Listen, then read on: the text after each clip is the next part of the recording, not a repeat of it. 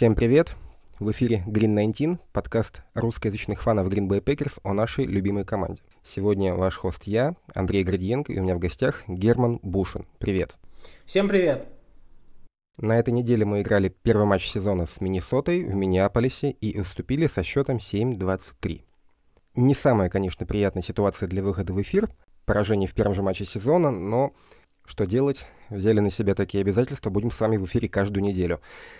Давай, Герман, начнем с того, что тебе понравилось в этом матче. Понимаю, что поводов для радости было не так уж и много, но не все же так печально и бесперспективно, как кажется на первый взгляд.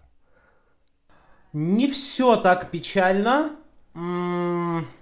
С чего бы начать? Ну, наверное, в первую очередь э, я отмечу наш фронт 7, э, который действительно так э, задал определенную планку. Если они смотрятся так на первой неделе, дальше должно быть только лучше, если только травмы все не испортят, потому что они уже начали кромсать наш фронт 7, я думаю, еще об этом поговорим. Но Кенни Кларк, э, Рошан Гэри, Престон Смит, э, Девондре Кэмпбелл, все люди, от которых мы ждали э, качественной игры, выглядят в полном порядке. Квей Уокер э, показал такую игру, ну, как бы были свои плюсы, были свои минусы, но, в принципе, человек на поле не зря находится. Э, и да, пока особо мы не видели в деле Демонта Вайта, но зато, э, например, вот Джаран Рид, по-моему, уже тоже показал, что он тут не просто так, и человек с опытом. Так что фронт 7. И второе, что я бы отметил, это, наверное, то, что наше нападение – выглядела по плану на игру примерно так, как мы и предполагали, да, мы говорили в э, прошлом подкасте, я как раз говорил, что ждите, что Аарон Джонс будет нашим главным принимающим. Действительно, очень много пасов на, ранен, на раненбеков из бэкфилда, и очень так на большое количество людей распределялся мяч, э, каждый что-то наловил, э, вот это радует. Э, конечно, с одной стороны можно сказать, что да, это там отсутствие Деванта Адамса и что у нас нет альфа-ресивера, но для меня это скорее плюс, чем минус. Вот, если уж какие-то плюсы искать. Ну и отсутствие таких явных провалов в спецкомандах еще может быть. Ну, по спецкомандам все-таки слишком маленький sample size. Думаю, что мы еще увидим косяки. Без косяков сезонов не бывает. Я за себя скажу, ты помнишь, мы обсуждали в, как бы, в чате в лайве матч, и я где-то в четверти, в третьей сказал, что все, я доволен, я увидел то, что я хотел. Для меня э, первая половина произвела впечатление э, первого матча прошлого сезона. Я напомню, что мы уступили со счетом 3-38 Новому Орлеану на нейтральном поле но команда на поле просто не вышла. И на второй неделе, я не помню, с кем мы играли, честно, в том году, тоже где-то, наверное, чет четверти две мучились. То есть шесть четвертей у нас заняла вкатка в сезон. И я думал, что мы увидим что-то похожее, но когда в третьей они в офенсе забегали, заиграли, более или менее, да, конечно, матч был потерян уже по большому-то счету, uh, damage was done, но я просто убедился в том, что команда, в принципе, uh, пока просто не вкатилась в сезон, и а, это не команда плохая, команда просто не готова. Я всегда очень спокойно отношусь к матчам первых недель, потому что я просто напомню, в истории НФЛ было а, в эпоху 16 матчевых сезонов было а, 5 команд, которые а, выигрывали в регулярке 15 матчей или 16. 16-0 или 15-1. Из этих пяти команд только одна выиграла Супербол. Дело в том, что ну, не хватает команды на весь сезон. Играть на полную катушку. Ну, такая вот катавасия, и делай с этим что хочешь.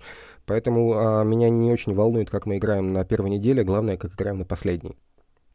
Поэтому я увидел, что они как бы, ну, вкатываются потихонечку, находят свою игру. Дело в том, что у нас, у нас же вообще не было предсезонки для а, игроков стартового состава. У нас в, в пресизоне выходили только новички, по сути, на поле.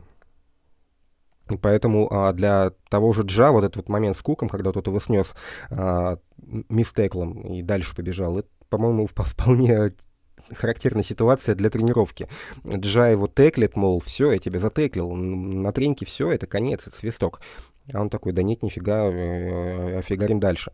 И, в общем-то, также показательно и для Дилайн. У Дилайн всегда на полную катушку идет работа. То есть там не похалявишь, там нет этих каких-то а, ограничений и смягчений и э, красных маек, как в секондаре, как у ресиверов, когда запрещает больно бить, чтобы что-нибудь не повредить, не сломать. Defensive line даже на тренировках всегда работает на полную, а, и вот они вот были в порядке. Offensive line было не в порядке, но просто потому, что они у нас как бы были в составе далеком от идеального, и я думаю, что можно уже как бы сказать, что у нас было только двое стартеров на поле. Все-таки а, Руниан, я на него всерьез не рассчитываю, за Том, невзирая на плохие оценки от ПФФ, в принципе, я за ним косяков не помню, он сыграл, по довольно-таки хорошо. Ну и Баха и Дженкинс, я, не, я из тех, кто ждет Баху на поле, причем довольно-таки скоро. Не знаю, в каких кондициях, но я верю, что он вернется, причем вот уже в сентябре. А, онлайн была плохая, потому что были проблемы с персоналом, Дилайн была в порядке, а все остальные как бы, ну, забыли, что у них не, не двухсторонка в Дон Хадсон центре, а уже матч э, сезона НФЛ. В принципе, я не знаю, можно ли считать это повод, поводом для оптимизма. Ну да, первый матч слили. И знаешь, если бы вот тот вот гол-лайн с одного ярда, если бы Дилан тогда занес, ну, был бы счет 23-14, да, ну, например. Ну, скорее всего, матч мы тоже проиграли бы, но не было бы таких э, печальных настроений, мы бы не чувствовали себя такими разбитыми, потому что, ну, довольно ощутимое поражение. Так, ну, было бы в 9 очков, ну, с кем не бывает. Фактически мы были, по сути, в паре ошибок от вполне адекватной, компетентной игры, так что я не особо-то опечален. Хотя, конечно, ну да, хорошего мало. Давай тогда а, опять тебе слово, почему мы проиграли, вот чего не хватило для, ну, для нормальной игры в первой половине, для хорошего результата. Я давай, прежде чем к этому перейдем, я две вещи э, дополню. Первое, то, что ты сказал, что мы в прошлом году вкатывались 6 четвертей, ты абсолютно прав. Э, если конкретно, мы проигрывали Lions 17-14 после первой половины второго матча. В итоге выиграли 35-17 поехала. А, и еще я забыл одну вещь сказать, которая мне понравилась э, в этой игре. Я сказал, что к спецкомандам особо нет претензий, но Пэт О'Доннелл мне вообще понравился. Все, что он делал, он пробивал хорошо.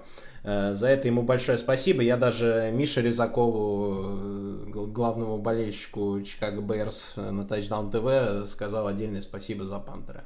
А теперь по поводу того, что не получилось. И что пошло не так. А, ты уже упомянул Offensive Line. Offensive Line выглядел действительно временами очень грустно. Роджерс выглядел э, где-то в смятении. Не могу сказать, что прям напуганным, да, в его возрасте, с его опытом уже человека ничем не напугаешь. Но, тем не менее, когда его пару раз хорошенько приложили, ну, видно было, что как бы да, не, не, очень, не очень он понимает, что происходит, и как будто бы не был готов к такому перформансу от его линии нападения. И вынос внутри между теклами у нас не шел вообще. То есть все успешные выносные комбинации, которые у нас были в этой игре, это все был вынос наружу.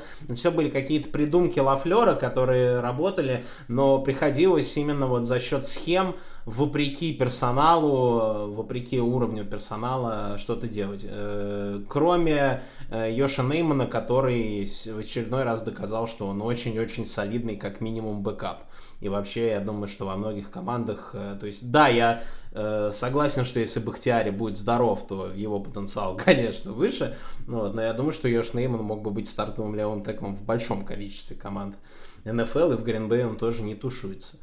Um, так вот, э, помимо Offensive Line, конечно, вину за поражение я бы повесил на Джо Берри. Э, Джаир Александр э, сказал после игры, в общем-то, срезонировав с болельщиками Гринбей, которые смотрели, что происходит на поле, и задавались ровно тем же вопросом, если вы платите больше 20 миллионов в год – корнербеку, почему этот корнербек не прикрывает э, главного альфа-ресивера команды соперника, да, а сейчас уже нет никаких сомнений, что несмотря на весь талант Адама Филана, э, Джастин Джефферсон это уже реальный альфа-ресивер, мне кажется, в Миннесоте. А, и Джа сказал, что я вообще-то просил, Э, дайте мне играть персонально против Джефферсона всю игру. На что Джо Берри сказал, что мы тут строим зональную защиту, ничего не зная. На мой взгляд, э, неправильно высекать в камне какую-то философию э, и не адаптироваться к тому, что делает соперник. Ладно, вы вышли с зонной защитой на первую половину, допустим какие-то убеждения у Джо Берри были по этому поводу. Но есть такая вещь, как корректировки, вносимые в перерыве, да, halftime adjustments. Где они были в этот раз, я не понял. Э, мы проиграли Подожди, эту слушай, игру. ну вообще-то после, пере... А, после хафтайма мы более-менее закрыли Джефферсон. Слушай, по-моему, по-моему, там был во второй половине тоже какой-то бигплей, нет? Ну, я, я могу путать. Ну, я не помню, что там по бигплеям было, но явно как бы он во второй половине... Ну хорошо, да, может, ну, ну, может быть что-то, может быть что-то Берри все-таки увидел, но вышли мы абсолютно не готовые к этому. И э, если Александр озвучивал такие сантименты перед игрой, ну, не знаю. Я, кроме как э, Джо Берри, тут обвинить э, ни- никого не могу. То есть абсолютно четко было видно, что наши сейфти где-то там непонятно гуляют. Джастин Джефферсон абсолютно один. У него там, то есть там были реально случаи, когда в кадре телекамеры был только Джастин Джефферсон и никого из нашего секондари. Что это означает? Что игрока не смогли передать, да? То есть мы играем не персональную защиту, значит, э, если Джефферсон куда-то двигается, его держит больше там не Джаир, например, а Сэвидж, и вот э, не разобрались, как там Сэвидж его должен принимать. Э, Ну, это реально основная причина поражения, потому что почти 200 ярдов наловил Джефферсон. Что тут? Насчет игры того же Джа, во-первых, он сам провел не идеальный матч. Напомни мне, если я не прав, но когда передавали а, по зоне Джефферсона в первом тачдауне, там в итоге на конце а, этой цепочки был опять-таки Джа, и вот он как раз-таки не стал реагировать на этот моушен Джефферсона, и, и именно на нем был тачдаун. Он был closest defender. Это во-первых. А с другой стороны, а, если Джа... а, ой, если а, Джефферсон закрывал а, Стоукс в основном в первой половине, то Джа работал по Тилину. И у Тилина а, три кэтча, и из них два а, на на Эрике Стоуксе, уже когда они все-таки поменялись местами. То есть вот Тилина а, Джа смог закрыть. То есть, с одной стороны, у самого а, Сашки не выдающийся матч, с другой, ну, все-таки свою работу он сделал. Хотя работа была, конечно, легче, чем у Стоукса. Слушай, давай тогда потихонечку к вопросам перейдем. Мы еще продолжим разговор матча, просто вот, вот как раз, чтобы не а, менять тему, не, потом не скакать. От э, Сергея Доли вопрос. а, стоит ли пересмотреть концепцию Zone Defense? Или это проблема против конкретной Миннесоты с конкретным Джефферсоном, а против остальных соперников лучше держаться того, что работало в прошлом году? Есть ли в нашем календаре соперники с похожей схемой? А, Сергей, ну, во-первых, надо понимать, что а, альтернатива зонной защите — это персональная защита. Вот, иных вариантов нет. А играть персоналку в 100%, в 100% снэпов в истории НФЛ, ну, команд примерно ноль способна. Ну, Просто нет ни у кого такого персонала. Это надо иметь там вместе тебе, себе собрать и праймовых там Рейвиса, Шермана и, ну, Джаира, да, вот тогда вот может ты можешь играть персоналку. И то. Вот первый тачдаун а, Джефферсона, когда он ушел в моушен за спиной квотербека, если бы против него играли персональные прикрытия, тогда пришлось бы его корнербеку за ним стремиться через лес а, из наших лайнбекеров, из сейфти, при этом заведомо опаздывая а, в скорости, потому что он реагирует по, по движению Джефферсона, и он бы стартовал бы ну, там, на полсекунды позже. И он бы пробивался через лес наших защитников, которые стоят за линией, и при этом они не, а, не репетировали, они стоят довольно плотно, потому что короткое поле, они не репетировали, не будут перед ним рас- расступаться. Вот это вот как раз-таки так называемые мэн-битеры. То есть э, и на старуху бывает, бывает проруха, и вот на мэн coverage тоже есть замечательные схемы. Это во-первых. А во-вторых, а, ну, вот в этой ситуации это была, как, в общем-то, зона против Джефферсона. А, во-вторых, а, вполне обыденная ситуация, когда там по одну сторону от мяча на одной половине поля на одном снэпе играется зона, а на другом персоналка. То есть это не то, что а, какие-то философии а, защиты, как там бывало раньше, там 3-4 или 4-3. Это все варьируется буквально в, в рамках одного розыгрыша, и все это очень ситуативно, но все-таки зонная защита это, это база. Вот просто, просто был плохой game plan, плохая э, схема э, прикрытия в игре против Джефферсона.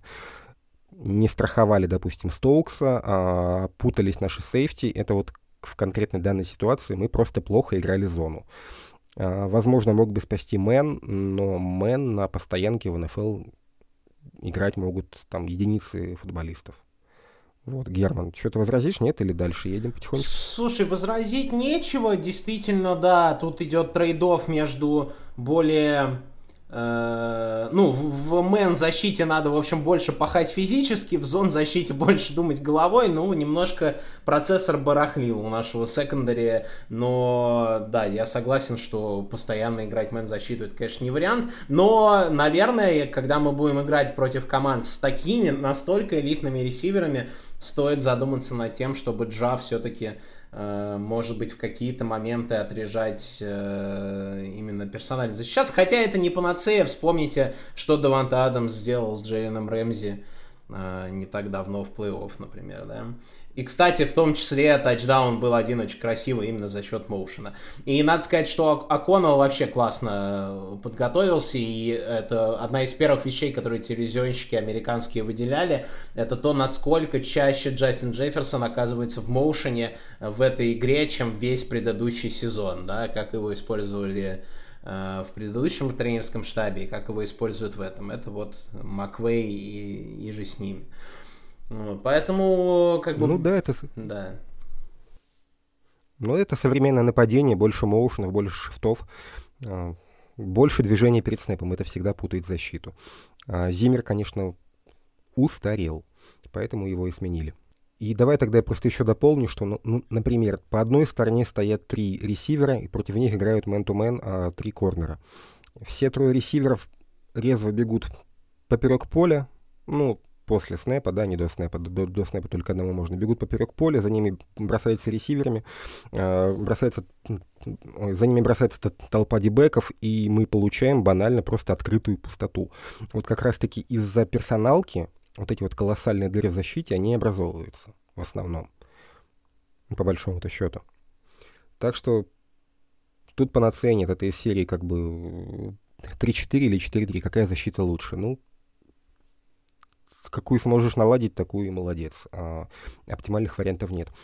Слушай, давай продолжим по поводу а, наших раннеров, по поводу а, онлайн. Слушай, мне, тебе, тебе не показалось, что был такой геймплан на игру а, наладить вынос? Ну, старое правило. Хочешь пас? наладь вынос. Вот поэтому и долбили Эйджи Дилана между теклов, чтобы э, игроки бокса соперников э, смотрели на вынос, следили за Диланом и отвели глаз, глаза от Аарона. Вот мы пытались просто наладить вынос, чтобы снять давление с квотербека. И у нас не получалось из-за плохой лайн. Не было у тебя такое впечатление? Было, и я думаю, что знаешь, как э, первый розыгрыш в нападении, да, он предопределил во многом э, дальнейшую историю матча. Мы застаем Вайкингс абсолютно врасплох. Уотсон убирает Питерсона, вообще просто там разрыв был, Боинг можно было между ними посадить. Э, Уотсон роняет. Э, после этого тако, такое можно провернуть один раз за игру, может быть два. И мы на, на первом же розыгрыше это делаем. Дальше, естественно, защита Vikings на стреме, что называется. И поэтому нужно как-то их бдительность усыплять. И действительно, поэтому пытались как бы наладить вынос. Тем более, что мы и перед игрой э, ждали, что мы будем пытаться еще и часы контролировать, чего у нас, конечно, и не получилось в итоге. Вот, но тем не менее. Ну, поэтому, да, согласен, и между теклами, как я уже говорил, этого выноса не получалось. Э, но это действительно, я думаю, была попытка усыпить бдительность защиты и еще разочек бомбануть, там уж на кого получится, там на Уотсона, на Уоткинса, не знаю. Вот. Ну вот, Слушай, я бы, кстати, Уотсона не стал винить за этот дроп, потому что ну, это был, на самом деле, тяжелый мяч. Мяч, который у тебя вылетает из-за спины, а выловить такую бомбу на 40 ярдах, ну, это не, это не простой пас был. Это не, это не сленд на три шага, и его большой вины в этом не вижу. Ну, конечно, допустим, Адамс должен такие вещи ловить, но он пока не Адамс, и не знаю, будет ли Адамсом, но на самом деле мяч не из простых, поэтому, ну, э, к нему, пожалуйста, помягче отнеситесь. Это не тот случай, когда стоит на него вешать собак. А, я почему начал насчет попытки наладить вынос, потому что мы били между теклами, для этих целей у нас Эйджи Дилан. Небольшая статка, что у Аарона Джонса в этом матче было 8 касаний, у Дилана 15. То есть мы вдвое чаще использовали Эйджея, потому что вот нам нужно было именно бить э, между теклов, а не растягивать защиту. Вот для этих целей, кстати, очень хорошо подошел Джонс. У него, по-моему, по-моему 9 с чем-то гляжу в статистику, 5 выносов на 49 ярдов, то есть у него каждый вынос был почти на 10 ярдов. Все, все, все это было, конечно, оф-текл снаружи, но мы пытались играть по-другому. Нам не нужны были выносы э, в бровку, нам нужны были вот именно работающие выносы по центру. У нас это не получалось из-за плохой работы блока. Да и в целом, если честно, ну, вся команда явно была такая сонная. Я, я просто не знаю, как, как, какие слова подобрать, но такое ощущение, что действительно они забыли выйти э, на сезон. В том году они вообще не играли в футбол э, в первом матче, а в этом более или менее э, проснулись, но, к сожалению, этого было недостаточно для того, чтобы обыгрывать соперника на, на уровне НФЛ. Ну, вот реально, Миннесота молодцы, очень хорошо подготовились, у них я вообще уже говорил, да, что у Миннесота очень хороший состав, на самом деле, и я от них жду неприятностей. Их а, прошлогодние результаты не, ничего не говорит о силе их ростера, но вот мы видим, что а, они будут довольно интересной командой с э, весьма разнообразным офенсом. В том году у Гринбея еще была... Давай. Знаешь что, в том году у Гринбея еще была отмазка, что ой, мы приехали в куда там, в Джексонвилл, да, и расплавились, э, ой, какая тяжелая погода, ой, да мы ребята с севера. Э, в этот раз такой отмазки не было, поэтому... Да я вообще не думаю, что это может быть такая отмазка. Расплавились они, там, в принципе, все футболисты, они... Ну, слушай, одно, одно дело ты из Луизианы, э, и тебе там во Флориду съездить, а другое дело из. Ну, я, я тоже в это все не очень. Ну, откуда у нас Аарон Роджерс, напомни мне, пожалуйста. Ну, да, да, да, да, да, да, да. Все эти вещи, по-моему, дело такое. Согласен. Ну вот разве что там, да, там жил там на севере, в Северной Дакоте э, Кристиан Уотсон, да, для него это привычно. А в целом-то ребята все южане, там намного, намного выше плотность населения в Южных Штатах. По защитке, что скажешь? По а, safety обсудили, по корнерам ну, Стокса, конечно, в принципе, раздевал Джефферсон, но, опять-таки, его не страховали. Одного оставлять Стоукса против Джеффер... Джефферсона — это так себе идейка. А, да, в принципе, по secondary я не знаю, что можно говорить. Как тебе наши ЛБ? Уокер, Кэмпбелл. У меня было такое ощущение, что они, они немножко запаздывали всегда, они тоже не втянулись в сезон, и они, конечно, теклили, они, они набивали стату, но вот это вот именно та мусорная стата, у них были теклы, потому что ну кто-то должен в итоге делать теклы. Такие а, два Блейка Мартинеса, да, таких? Да, да, да, да, да, что-то похожее. Слушай, ну, мне кажется, да, это, это такое тоже действительно не проснулись, вкатываются в сезон. В принципе, мне вот э, Девондра как-то мне сложно ему какие-то претензии предъявить, но надо, надо пересмотреть и надо посмотреть, наверное, пленку All 22, да, чтобы еще по по получше осознать, потому что игра middle лайнбекеров, она вот так вот э, на телекартинке редко бросается в глаза.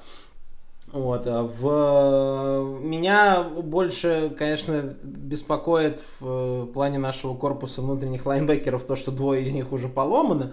Вот, но там вроде бы относительно неплохие новости про Барнса. Вот, про Уокера пока не знаю. Вот. Эм, ну, ну, у нас по средам сообщения о травмах, так что там пока ничего не известно. Ну, вроде бы как бы обещали, что Уокер, может быть, восстановится к игре с, к игре с Чикаго. Ну да, про Барнса, что там растяжение, и вроде как это тоже вопрос там не недель, не месяцев, по крайней мере. Слушай, переходя к Чикаго, ты Чикаго видел с Сан-Франом или нет? Что там было-то? Ну, там была ужасная погода. То есть я еще перед игрой сказал, что это будет очень больно смотреть, никому не рекомендую. В итоге игра оказалась более результативной, чем я думал. Я ждал, там будет реально 7-3, а, оказалось 19-10, да, кажется. А, Трей Лэнс а, выглядит очень плохо. Джимми Джи может снова вернуть себе место стартера, если только Даллас его теперь, конечно, не заберет, о чем тоже много разговоров. А, Джастин Филдс выглядел не сильно-то лучше, на самом деле, но Джастин Филдс выглядел как... Э, э, но он выглядел как лидер команды. То есть э, в этих тяжелых погодных условиях, в этом каком-то непонятном месиве, а, он, по крайней мере, вел все равно команду за собой. Такой гейм, ну, в принципе, неплохого гейм-менеджера отыграл. Я не видел игру целиком, но вот мои ощущения от э, того, что я видел, я там частично смотрел э, нарезку, ну, типа, короче, частично смотрел 40-минутную версию, где-то потом хайлайтами добил. Вот, э, как бы Давайте так, Джастин Филдс не вышел на какой-то радикально новый уровень. Э, не надо этого бояться. Э, у Чикаго неплохая защита. Э, лучше, чем, возможно, мы предполагали. Но я думаю, что это все равно команда, которая... Пока у меня нет ощущения после этой игры, что Чикаго это команда, которая на многое будет претендовать в этом году. Все равно. Там все равно особо некому бросать, кроме Дарвела Муни. И Джастин Филдс, ну, реально, ни, ни, ничего такого не показал, но, с другой стороны, в такую погоду и сложно что-то показать, поэтому интересно будет посмотреть. Я просто гляжу статистику, и там вообще ужасающие цифры, на самом деле, 8 из 17, что они там делали на поле, на 120 ну, ярдов, а, и такое ощущение, что он по счету вроде бы да, он больше быть довольно был... уверенная победа, но... Да, Джастин Филдс больше был такой, э, как-то это, именно духовный лидер, что ли, команды. Но в целом это просто было кровавое месиво такое, из грязюки, промазанных филдголов там и, ну, в общем, много чего такая. Э, кому-то, наверное, такой американский футбол нравится, мне не очень. Ну, вот, ну, ну, как в старых фильмах о футболе 30-х годов, там, с Джорджем Клуни, когда они там отмывали форму, чтобы показать, кто занес тачдаун, ваши или наши. Да-да-да. Что-то, что за фильм, я не помню. Слушай, ну вот, вот цифры Филса 8 из 17, это э, плохие броски или, или дропы, или что это? Вот, э, процент комплитов невысок весьма. Это плохая погода, мяч там да, это, это, преиму... это преимущественно дерьмовая погода, я бы все-таки сказал. То есть мне сейчас, я не хочу Филса не списывать так вот э, со счетов. Ну, естественно... Нет, я к тому, что нам же с ними играть, как бы, и вот, в принципе, довольно-таки э, внушающая победа, довольно уверенная на, над Сан-Франом, который, ну, я, в принципе, считал одним из фаворитов конференции, да и сейчас считаю. Э, Хотя, Сма... опять-таки, поражение на первой неделе. Вот что, что, что там сотворил действующий чемпион, да, Лос-Анджелес на первой неделе. Они тоже забыли выйти на поле. Каждый может такое случиться. Потому что нам сейчас играть с Филсом. Вот как и вы, перспективы Филса на Лэмбо. Ну, на мой взгляд, ни, ничего такого Филдс на Лэмбо не покажет. То есть мы эту команду обыгрывать должны. Эта защита должна закрывать это нападение там если Чикаго больше там 15 очков э, наберет, я считаю, это будет ну, не, неудача, сколько бы ни набрало нападение. Э, я там ничего такого не увидел. Э, более того, меня эта победа даже не так сильно удивила, потому что я гораздо ниже оцениваю Сан-Франциско, чем большинство людей перед этим сезоном. Э, я в Трей Лэнса вообще не верю, и первый матч показал, что, может быть, я и не зря. Вот. Поэтому я бы так аккуратно, с осторожным, сдержанным оптимизмом подходил бы к игре с Чикаго, но никаких поводов для волнения я лично не увидел там в игре с Сан-Франциско. Мне к тому, что у нас на самом деле довольно-таки неприятный на старте календарь, а, и просто если мы еще из Чикаго в лужу сядем, мы имеем шансы на, начать 0-3. Потому что потом Тампа на выезде, а, и, ну, 1-2 это такой менеджебл, скажем так, будет а, даун. 0-3 будет уже весьма неприятно. Нам, конечно, потом расскажут, что run the table и так далее, но не хотелось бы, хотелось бы спокойнее. Ну, то есть твой прогноз, э, матч Гринбей-Чикаго может быть два исхода, либо Гринбей выиграет, либо Гринбей проиграет, да? То есть Чикаго выиграть не может. Да. По большому счету. Да, я, я вот считаю им, именно так. И самое главное, что я жду от защиты реально, ну, не больше вот двух, ну, два тачдауна это прям край, вот что мы можем пропустить, а лучше и этого не надо. Вот. Э, и там уж, я думаю, нападение должно, ну, соответствующее количество очков набрать, э, так или иначе. Это не так много для Аарона Роджерса. Да? Ну, так что... Я бы хотел просто увидеть на поле Куэй Уокера, потому что вот как раз-таки против таких футболистов, как Филс, мобильные, подвижные, динамичные лайнбекеры хороши, чтобы их э, держать, держать в узде и за пределами конверта. Надеюсь, что он на поле вернется. Вот как раз-таки против Филса, когда у него обе стороны кон- э, выхода из конверта закрывают два сильных лайнбекера, э, вот я хотел бы на это поглядеть. Надеюсь, что он будет в строю. Слушай, давай на самом деле тогда а, в целом не о Кое Уокере. Вот тоже от Сергея Доли вопрос, как вам наши новички? Я бы ответил, что ну новички, они и есть новички. Чего-то выдающегося от них ждать в первом матче было сложновато, но никто из них, по сути, по большому счету, не провалился. Вот ПФФ плохо оценил Зака Тома. Зак Том мне лично вполне понравился. То есть я готов терпеть его вместо Руниана до конца сезона, потому что тот, ну, показал свой потолок, а за кто возможно, будет развиваться. Вот, собственно, все мои претензии к ПФФ. А, так, ну, они все были вполне себе неплохи. Никто не блистал, но никто и не проваливался. Для первого матча, матча вполне себе неплохо. А ты как? Полностью согласен. Ты уже, в принципе, в защиту э, Кристина Уотсона сказал все, что можно было, поэтому не буду тоже за него впрягаться дополнительно. Но я тоже не склонен за один дроп его клеймить. Мы и так прекрасно знали, что Кристиан Уотсон дропает мячи, а у него не было предсезонки, по большому счету. Он на травме был. Чего мы хотели? Ну, как бы, я не, не буду говорить, что он точно когда-нибудь научится не дропать, но это вполне возможно. Э, очень рад, что Роджерс потом ему разочек все-таки кинул, и он поймал, э, на довольно важном дауне, кстати. Ну и потом уже, когда Джордан Лав вышел, там еще раз, или даже два Уотсон, по-моему, поймал. В общем, хорошо, что под конец игры он наловил немножко там свои там 30 ярдов, и это немножечко ему должно помочь. Дабс, в принципе, вот что мы видели в предсезонке, то мы и увидели. Э, хорошие маршруты, ловил все, что в него летело, молодец. Э, как бы, да, и за Актом я тоже не, не понял, почему от PFF такая оценка, я тоже ничего такого не увидел. Вот кто в онлайн меня конкретно выбесил, это, конечно, Ройс Ньюман. Я не понимаю, что он там э, на позиции правого текла делает, я надеюсь, что он там больше не появится, но он уже и не новичок, с него и спрос повыше. Э, вот. А по новичкам, да, я не могу сказать, что кто-то прям... Э, Девонте Уайт э, очень мало сыграл, там 12 снэпов, по-моему, да. Э, явно его так очень плавно подводят. Жалко, я хотел и ждал, что он будет какой-то продакшн выдавать с первого дня. Ну, видимо, нет. Но это тоже как бы... Сезон не выигрывается на драфте, да, вы не берете на драфте людей, чтобы эти люди выиграли за вас вот первый же свой сезон ближайший, да, так команды не строятся. Поэтому в целом все в порядке с новичками, я считаю. Слушай, насчет Ньюмана, они, по-моему, на пару с Ронином пропустили справа 7 давлений. Ну, пока других нету, вернется, а, скорее всего, Дженкинс направо, или Йоша поставим направо. Ну, Слушай, пока, а вот сейчас что... боюсь, боюсь соврать, а Ранен разве играл правого гарда? Разве не Хэнсон играл э, правого гарда?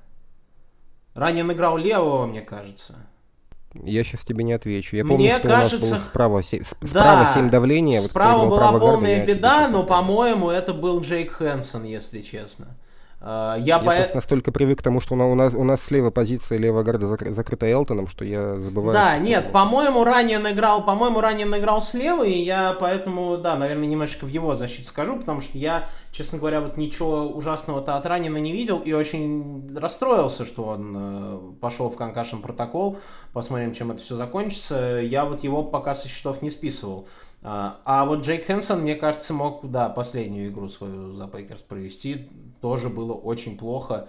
Э, как и у Ньюмана. Но просто Ньюман, э, у него более ключевая такая позиция в пас-протекшене, да, и поэтому это было более наглядно каждый раз, когда э, Роджерс получал по шапке. Насчет оценок PFF, вот хуже ранее оценки получили только Кристиан Уотсон, Джейк Хэнсон и Зактом.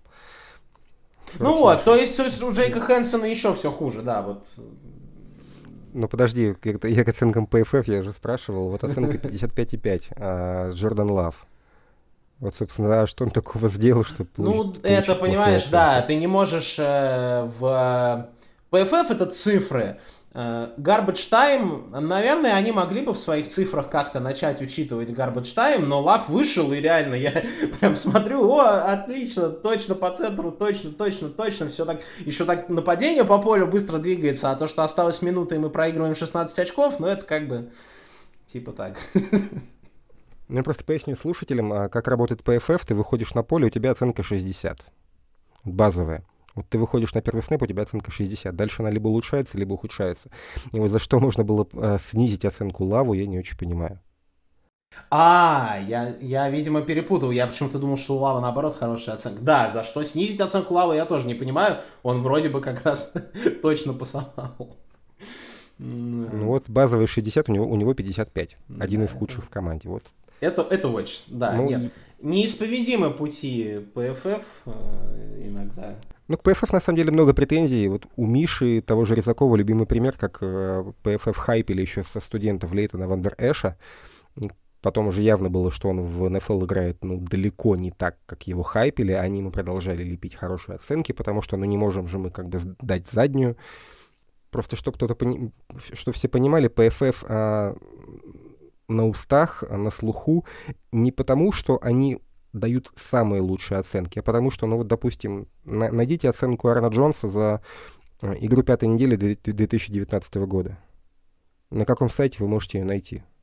На ESPN вы ногу сломаете, на Football Reference там чисто а, голая статистика у них просто очень большая база данных, она структурирована, она четко расписана и она а, с хорошим юзер-интерфейсом. То есть, по сути, это единственная база данных, оценок, которая у нас есть в общем доступе. Не лучшая, а единственная, поэтому у них, конечно, много косяков. И оценивать футболистов чисто по PFF я бы не стал. Вот вам Джордан Лав и Зактом тому примером. Вот, ладно, давай едем дальше. Мы уже начали тогда по вопросам. Вот от Михаила Сгибнева вопрос. Понятно, что у нас сильно обновился корпус принимающих. Линия была не в оптимальном составе, и мы не угадали с зоном прикрытием, но все же. Это настолько были мы плохи или викинги так прибавили? И еще, в прошлом подкасте озвучивали мнение, что лучшим принимающим будет Аарон Джонс, почти угадали. Ну, слушай, Миша, и, наверное, и то, и то, и мы были плохи, не готовы, и викинги, на самом деле, они лучше, чем мы о них думали, по, чем о них можно думать по итогам прошлого сезона. И в целом у них довольно интересный э, штаб. Плюс это всегда такая а, немножко загадка, когда выходит команда с новым тренером, и ты не знаешь, чего от них ждать. Какой у него геймплан, то есть, скажем, Зиммер мы знали как облупленного. Ну, более или менее а, все его матчи видели там в течение там скольких там лет в Миннесоте. Как, что он может приготовить, как, какие он а, ходы в те или иные ситуации предусматривает и так далее. То есть мы знали, что от него ожидать, а вот что ждать от нового штаба Миннесоты, у нас не было ни малейших предположений.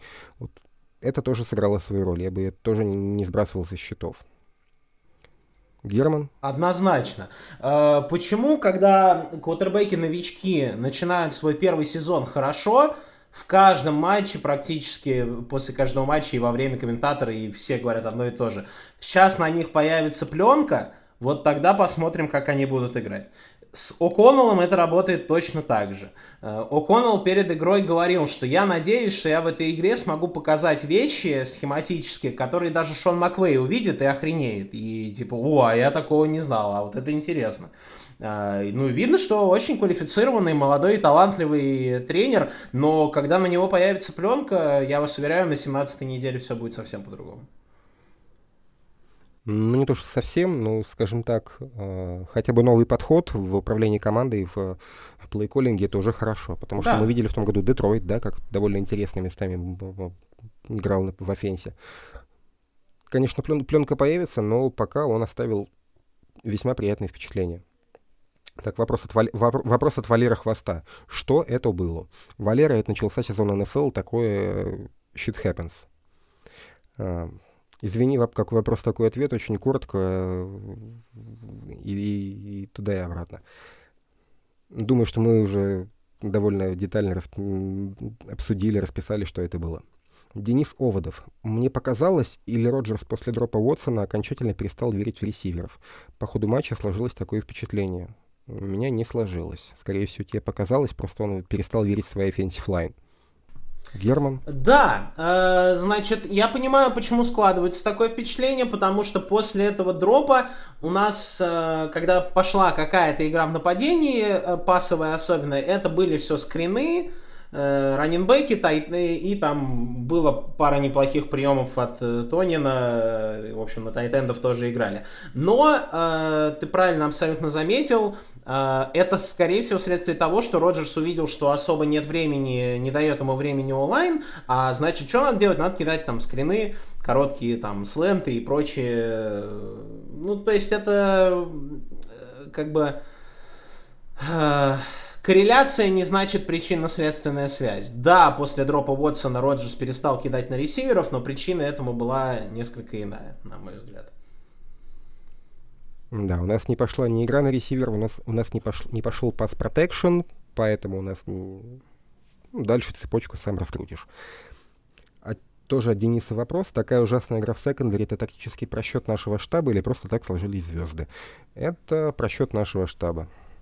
Ну и плохая форма наших двух сейфти. Кстати, а у PFF две худших оценки за игру — это Эймос и Сэвидж.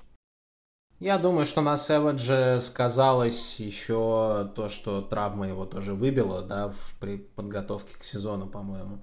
Вот у Эймоса оправданий, если честно, нет. Опытнейший игрок, э, всегда один из лидеров защиты, ну тут далеко не лучшая его игра. Спрашивает Костя.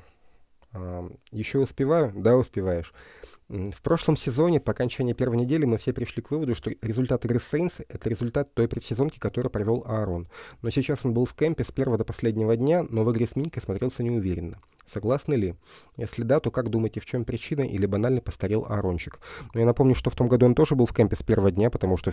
Ну, ты помнишь, как все, следи, все следили за его самолетом по флайт-радару, как он там летит, э, где делает дозаправку, и что вот он прибыл, там оповещали в Твиттере, э, вот в аэропорту Остина Штробеля, если не ошибаюсь, в Гринбей приземляется такой-то частный борт, у которого числится такой-то владелец. Пятый, десятый. Он тоже был с первого дня, он не был на поле. Ни в том году, ни в этом. Он не играл предсезонку, и... Ну, он просто не в тонусе. Так что я не вижу больших отличий по сравнению с прошлым сезоном. Постарел, ну да, стал на год старше. Вот как бы есть там в Тампе один футболист, он еще старше, и что теперь? Я, кстати, думаю, что и Арон, и все эти молодые, ну, ну, не считая всяких там ламаров бегающих, которые-то так или иначе получают свои люли на поле, они все будут играть очень долго. Медицина, медицина не стоит на месте. В какое-то время раньше, там, в 60-е заканчивали из-за травмы мениска. Сейчас, конечно, все уже намного лучше. Плюс э, ребята получают реально хорошие деньги, если там, допустим, несколько там, десятилетий назад у тебя был выбор, либо ты там отдыхаешь, бухаешь в межсезонье, либо ты там сидишь на диетах, а, футболисты предпочитали первое, да, а сейчас, конечно, второе, потому что, ну, слишком большие деньги, ну, за полтинник ляма в год, ну, можно как бы и подождать с бигмаками до конца карьеры. То есть я думаю, что Арон еще поиграет, и за сороковник он спокойно уйдет. Нет, не постарел Костя, и да, а он был не в кондиции, как и в том сезоне. Герман, ты что думаешь? Э, я думаю, что Роджерс еще, как бы, если внутреннюю мотивацию не потеряет, у него есть шансы дольше, чем у Брейди играть, потому что у него пока нет жены, которая выносит ему мозг. По поводу того, что, ну ты же обещал уйти на пенсию, ну как же так-то, да, сейчас вся лига, если кто не в курсе, обсуждает то, что Жизель очень сильно обиделась на Тома за то, что тот вроде как ушел на пенсию, а потом не ушел. Вот. Роджерс, я думаю, если его дама начнет исполнять такие фокусы, он просто найдет еще одну. Э, тоже ничего плохого не могу про Роджерса по итогам этой игры сказать. Э, даже вот то, что показалось мне в моменте таким психованным перехватом, да, швырнул абы куда, на самом деле там тоже конверт развалился, и ну, просто доверился своему старому другу Кобу, что вот как-нибудь да вывезет. Ну, ничего в этом такого нет. Э, э, больше... Слушай, подожди, это был перехват такой в концовке второй полови... в, концовке второй четверти, нам надо было быстро набирать ярды, это по сути перехват. И это... Ну, типа, ну... И да, это пам пант рукой, да, это называется. Ну, не пант рукой, но это фактически... А... Да, это была вынужденная, вынужденная мера, а конверт реально развалился. Поэтому, да. Ничего, ничего плохого про Роджерса по итогам первой недели сказать не могу. Так, ладно, едем дальше. От Ника вопрос, как там Баха трени- тренируется на пиве? Скоро сезон НБА начинается, ведущий сделали бы прогноз по дядьке. Ну, очевидно, референс к тому, что Бах у нас любитель выпить пивка на матчах Милоки Бакс. Ну, пока сезона в НБА еще нету, придется э, ишачить на тренировках. Ну, вот говорят, что на вторую неделю он, скорее всего, тоже вряд ли выйдет, но когда появится, реально информации нет. Я еще раз повторюсь, я э, вам напомню, что у нас всегда тренерский штаб и медицинский штаб очень долго доводит футболистов до э, игры на поле после травмы. И если он хотя бы немножко не в порядке, его на поле не выпускают. Но прикол в том, что Бахута на поле уже выпускали, он уже играл. Он уже выходил в том году на последней неделе с Лайонс. Он не вышел на плей-офф просто потому, что был не в топовых кондициях, он просто остался, потому что, ну, на поле он был бы, ну, лишним. Если бы у него были какие-то фундаментальные проблемы с коленом, но его, его бы на поле, конечно же, не было бы. Это один и два, ну, Хотя, чего там, поживем увидим. Ждать осталось недолго, и я, конечно, вполне покупаю тезис о том, что мы его просто не можем катнуть, потому что дедмани больше, чем а, зарплата, и мы не можем его банально выставить за дверь. Но я жду его на поле, причем в, в начале сезона. Герман, ты у нас по поводу Бахи паникер или... Я, по... я паникер, я умом с тобой полностью согласен, но что-то внутри меня кричит, что этот человек больше никогда не выйдет на поле. Но я а, осознаю, что это абсолютно иррациональная часть меня, и я стараюсь с ней бороться. А, вот, поэтому я очень надеюсь, что ты прав. А там поживем. Слушай, если уж Тедди, если уж Тедди Бриджот вышел на поле, у которого там в колене, как ты помнишь, порвали просто все, и колено висело на коже. Слабый пример. Алекс Смит. Вот, вот, да вот даже более вдохновляющий, да? Ну, хотя, с другой стороны, все-таки у Бахи масса. Ну, опять-таки, на его игровых кондициях, а, скажем так, а, кондиции футболиста линейного держатся не на связках колена. Да, он может стать более травматичным, да, это может ему как бы аукнуться в любой момент, так, как такая мина замедленного, а, бомба замедленного действия, но вот реально на его скиллах крепость его связок сказываться не должна. Вот на реально, вот на его потолок как футболиста, на его умение играть в футбол, а связки не сказываются. Они сказываются на его травматичности. Если он будет здоров, у него будет все в порядке, в порядке со, со связками, я жду, в принципе, ну, того же Баху. Ну, постаревшего, не игравшего в футбол больше года, больше сезона. Но, тем не менее, я бы не сказал, что это как-то но опять-таки, поживем и видим, не будем забегать вперед. Беливер есть, пессимист есть. В этом плане консенсус. Ну, давай, наверное, последний вопрос. Э, дроп на бомбе тачдауне и стоп на четвертом дауне в ярде от зачетки в первой половине. Решили игру? Если нет, то какие мом- моменты выбрали бы вы? И извечный вопрос, виноваты игроки и их персональные ошибки или тренерский штаб, который мог врасплох поймать новый коуч викингов и который не смог изменить игру после перерыва. Ну, а, на вторую часть вопроса мы уже отвечали. Это ошибки и тренеров, и игроков. Это коллективная вина. А на первую дроп на бомбе тачдауне я бы не стал переоценивать, а вот а, а, goal-line stand от Миннесоты, конечно, повлиял как минимум на ход игры. А, безусловно, он а, повлиял. Я не знаю, как пошла бы игра, но а, то, что она пошла бы иначе, а, но мне кажется, странно это обсуждать, что тачдаун или ноль очков никак не влияет. Да, повлияло, но я не думаю, что фундаментально. Мы были, мы были банально хуже, чем викинги. Был бы счет поприятнее, но э, итог, скорее всего, был бы тем же, как мне кажется. Я с тобой полностью согласен. Э, вот э, вчера был отличный пример матча, где действительно были определяющие моменты, э, которые повлияли на результат. Да, Денвер два раза просто фамблнул мяч прям там в ярде от зачетки. И если бы не это, они бы просто разобрали Сихокс. Это одно. Э, тот голлайн стенд от э, викингов, я не считаю, что... Я не считаю, что в этой игре вообще был ключевой поворотный момент какой-то. Э, просто одна из команд была лучше с первой до последней секунды, вот на мой взгляд. Поэтому это вот не та игра, где какая-то мелочь все перевернуло, там эффект бабочки и вот это все. Это, это был фундаментально проигранный по всем статьям матч. Но не повод для паники. Вот. Ну что ж, мы ответили на все вопросы. Слушаем мы с тобой в эфире уже больше 50 минут, хотя я почему-то думал, что мы после поражения особо-то языками молоть не будем, тем более мы всего лишь вдвоем. Поэтому давай, наверное, будем закругляться. Я скажу тебе спасибо, что ты нашел все-таки время выйти в эфир, что ты починил свою звуковуху. Или что там у тебя было не в порядке, я не помню. А, да, я перед всеми, кто ждал матч с Миннесотой в моем комментарии, дико извиняюсь, но да, были проблемы с аппаратурой, теперь все починено. Э, Медведей буду комментировать, очень попытаюсь коллегу Резакова тоже выхватить и устроим трэш-стрим. Вот, то есть мы а, прощаемся с нашими слушателями, говоря, что стоит смотреть Touchdown TV, потому что наш зелено-золотое комментатор снова будет в эфире. А, слушать Green 19, читать Packers News в, телег... в Телеграме и любить хороший футбол. Сейчас попробую вспомнить, как же мы там с Дэном в том году закрывали иногда подкасты. А, ладно. Гол по гол? Я не помню. Вернется Дэн в эфир, тогда что-то вспомню. Это я скосплеил а, а, Джона Мердинка с а, Blue 58, поэтому что-то подзабыл, давно его не слушал, надо освежить в памяти. Ладно, Герман, спасибо, что был в эфире. А, всем слушателям пока и удачи, и тебе а, хорошей погоды. Спасибо тебе тоже. Всем пока.